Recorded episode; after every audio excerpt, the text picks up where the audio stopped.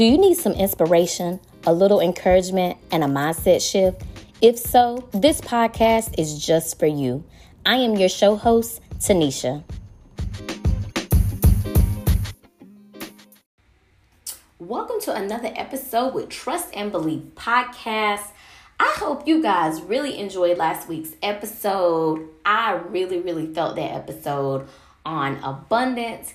And to be honest, y'all, the enemy fought me so bad after speaking on abundance of wealth. But I continued to speak my abundance affirmations out loud against my thoughts and everything that was coming against me last week. So if you haven't had a chance, go back and listen to that. But before we jump into the affirmations, I definitely want to shout out some birthday love. Today, I want to shout out my sister friend who is celebrating her birthday, which is Kristen. Today, she turns 32. So, happy birthday to you. And also, I want to send some birthday love to Brittany and Bianca, who will be celebrating their birthday coming up this weekend and at the beginning of next week. So, happy birthday, ladies. Now, for our three affirmations for this week, here we go. I am stress free, I am healthy, and I am loved.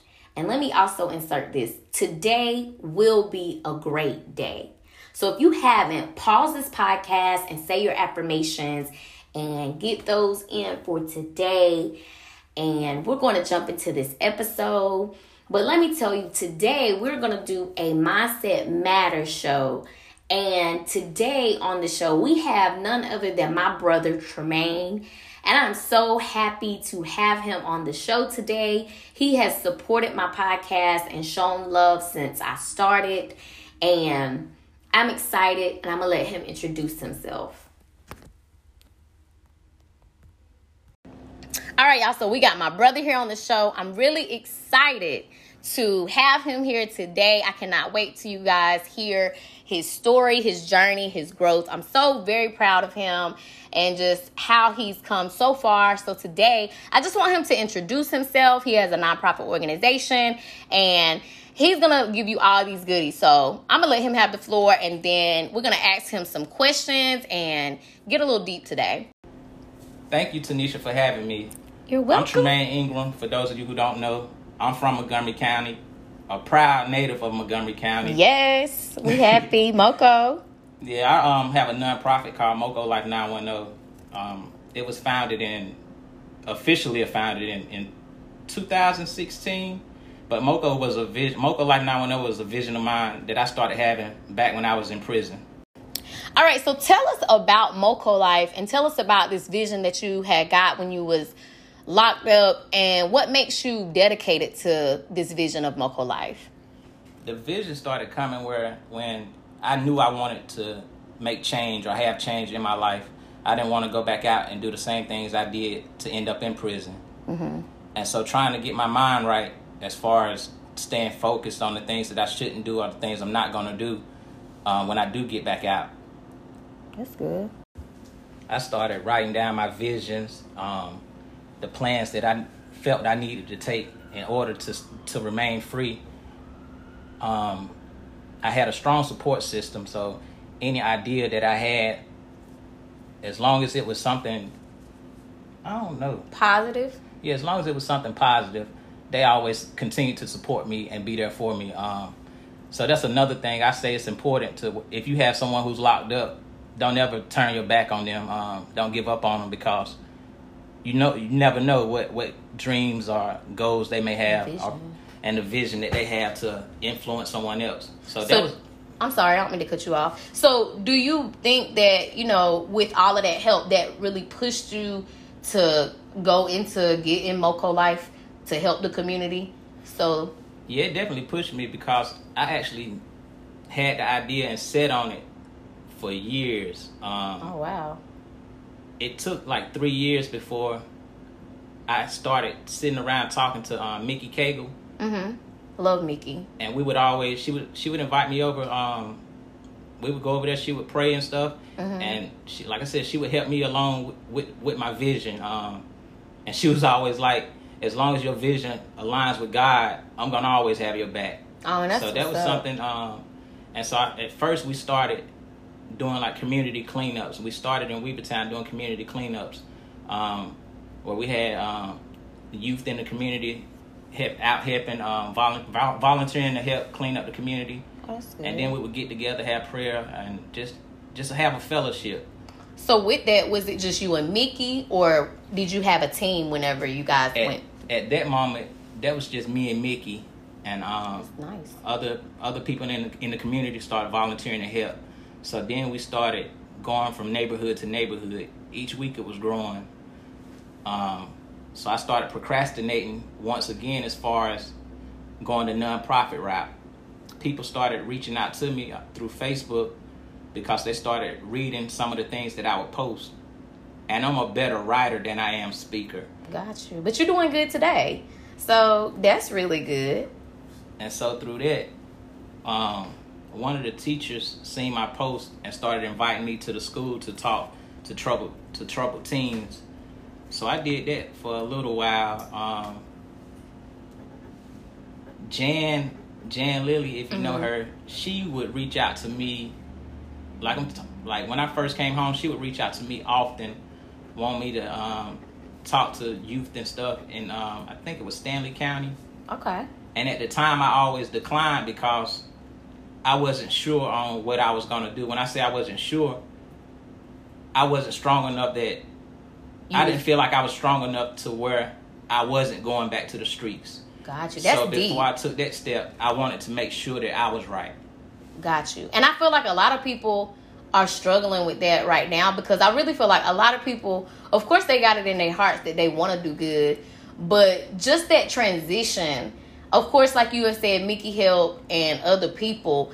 So, you know, I'm sure that that was a big help. You know, just having Yeah, people that was always behind you and like you have encouraged people if you got somebody that's locked up to just always encourage them and try to push them, you know, so when they do get back out here into the life of freedom, you know, they will go ahead and pursue their dreams. But I want to ask you, you know, because I've never been locked up, but you know, why is it just that big hard um turn? Why is it why is it a big challenge to, you know, transition? I And- think so much people get caught up in their environment. Um, that's how we was raised up. That's that's what we know. So it's easy for somebody to just say, "You should know right from wrong." But when we're living a life where our wrongs we always thought was right, it's hard to try and break that cycle.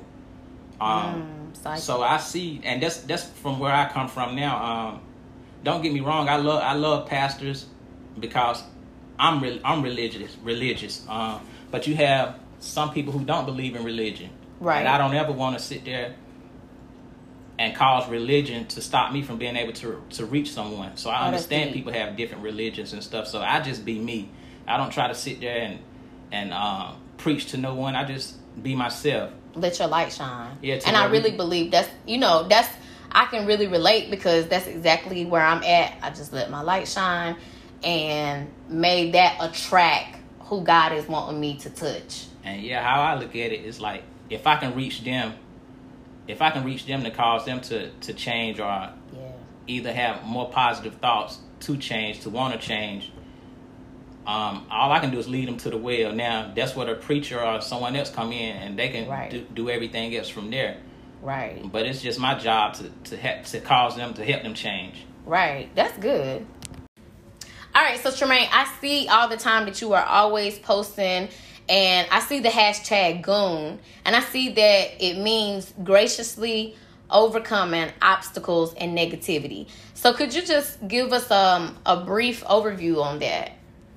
Goon is also actually a program within Moco Life 910 where we um, correspond with inmates and stuff to try to help them have a better mindset with their transition upon their release and also while they're incarcerated. But um, Goon, you know, as far as being in the streets, the Goon always been like something negative, something like you you this tough guy. Right. So it was just an acronym. Um, I broke it down graciously overcoming obstacles and negativity because we all, everyone from anyone from all walks of life, we're gonna have obstacles that we Right. go go through. So as long as you can overcome them, you're a goon. That's true. Now, when you say you help the inmates, what are some things that you guys do to help them? Basically, be a pen pal, because um, not Oh, everyone doesn't have um, family who supports them. Right. So we try to keep money on the phone so people can call. Um, every now and then, you know what I'm saying? Somebody may need money, um, may need some funds or something to, to buy stuff out canteen or just everyday life. But for the most part, just try to be that listening ear, somebody that can correspond with back and forth. I think that's amazing. That's really good. So, do you guys just go to different prisons or do you go back to the prison that you were in? No, um, I haven't been into the prison in a minute, but um, it's more so now. It's like if you know an inmate, you know they pass it along. So it's you may have different people calling you, um, different messages coming through. So it's something like that. Some a lot of people I know, some I don't know, Oh, well, I think that's really amazing. That's really dope. and that's more so what I do as far as within the um, Moco Life 910 organization, as far as the programs. Um, but we have other um, programs like Family Ties, um, Willing to Work, um, Free to Learn. Like Free to Learn is like a tutoring service that we offer. Um, so somewhere in the near future, if you want to invite other members from Moco Life 910 on, they can break down exactly what they do in those different programs. Um, we also do back to school drives and stuff where we um, give kids stuff backpacks and stuff, feed them, stuff like that. More like a fellowship. Now, are you guys doing anything? I know the whole coronavirus and all of that. Are you guys helping any seniors this year? I know you have a senior um, that is graduating from high school, but are you guys doing anything for them? No, we didn't prepare to do anything for the seniors. Um, I guess nobody was prepared, of course, for any of this. we're not doing anything as far as like under Moco Life, but Gotcha. we're all doing stuff for people individually, but Okay. not as far as Moco Life. Gotcha.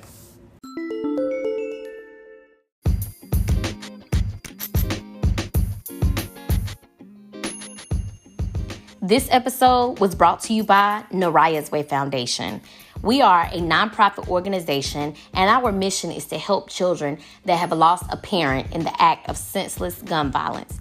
We understand that healthy grieving is important for everyone, especially children who have their whole life ahead of them. That is why our focus is on grief therapy to help children heal. If you would like to know more about this organization, please visit our website at www.norayaswayfoundation.org.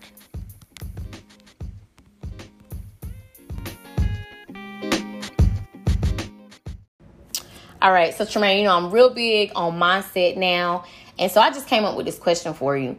So, how do you maintain a good attitude when you are either tired, you're under pressure, or you just feel like others are taking advantage of you? How do you keep your mindset to where you will not go off, basically? I've learned the attitude is still there. Um, That's just I who have you my, mo- I have my, yeah, I have my moments where I want to blank. I may want to punch somebody in the face. Um, so the attitude part is still there. I just know how to t- control it. Um, How did you learn how to control it? being able to think for other people. Um, when I say think for other people, I know every action is going to be a reaction. So Most definitely. if I'm in a situation, I just have to think it through. Like, okay, if I react this way, this person may take it like this or whatever. So I know it's consequences behind it. So I just have to try and think for someone else too, in order to uh, smooth the situation out. So, did anybody like help you along that journey, or it's just something every day you had just consistently worked on your attitude? I think it was just a growing process. I can't say someone just helped me with my attitude, but I know through experience, um, my attitude can cause me to get into a lot of trouble. And I don't want to be in trouble. Of course, you don't want to get in trouble. So Right. That's something you just learn. Gotcha. All right, Tremaine. So, share with us a delay or struggle that you have dealt with in your past. My delay of struggle was that transition out of the streets, trying to be legit. It was a struggle. More so, the struggle could have borderline been depression because Wow. when you used to being able to do and I don't, it's it's kind of hard to explain it. Um, but having that fast money. Not even not even just the fast money. Um, because honestly, most hustlers they do more for others than they actually do for themselves. Uh, very true. Um, so the struggle or the depression part comes in to where when you have to tell that person no, when you when you really don't have or you get what I'm saying, you're making that transition, you're not you're making that transition, you're not in the streets anymore. Um, that's a struggle. Like that that part, telling someone no, not being able to um, meet their needs at that moment is a struggle. Yes. I'm sure, but for me, on the outside looking at it, it's just like, but why not just choose you for a while? That's a hard decision. And I guess that might just be from a woman looking at it to a man. He is the provider. You know what I'm saying? So I guess his job is to provide for, of course, his it's not household. even it's not even that. It's not even um because you're a woman, um it's even with friendships and stuff too. When you used to being able to to do for your homeboys, it can be your home you know what I'm? It can be okay. your homeboys, it can be family members. And once you say no, you feel like you didn't let the world down. Like that's a lot Wow. of pressure. That's deep, though. Um, I remember um, one of my homeboys. I remember when uh, he's out now, but I remember when he uh, was writing, writing me, and I just told him I was like, "While you while you away, you just focus on yourself. Um, don't worry about what's going on out here. Focus on getting yourself straight. Because if you keep worrying about what's going on out here, when you when you come back home, it's still gonna be the same struggle That's true. because you're gonna put all that pressure on yourself. Um, and I remember one of my homegirls was always hitting me up, wanting me to do this, wanting me to do that. And yes, I was doing it, Mm-hmm. but it's like I'm trying to make this transition to get out the streets. which I really believe that that is why a lot of, you know, uh, why a lot of males cannot transition. That because of that excuse, not like an excuse, but just because of that reason. I would say just wanting to be able to be that provider, and honestly.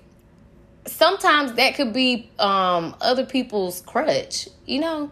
Yeah, it can be. Um, it can be. Sometimes it can be a crutch, or some people can use it as an excuse. I'm not gonna say all people deal with that same struggle, but I'm sure the majority of them do, Mm-hmm. because I don't know anyone who wants to hustle. Right, of they course. feel they feel like it's a way of life, and um, being that I'm older now, that's one thing I do try to.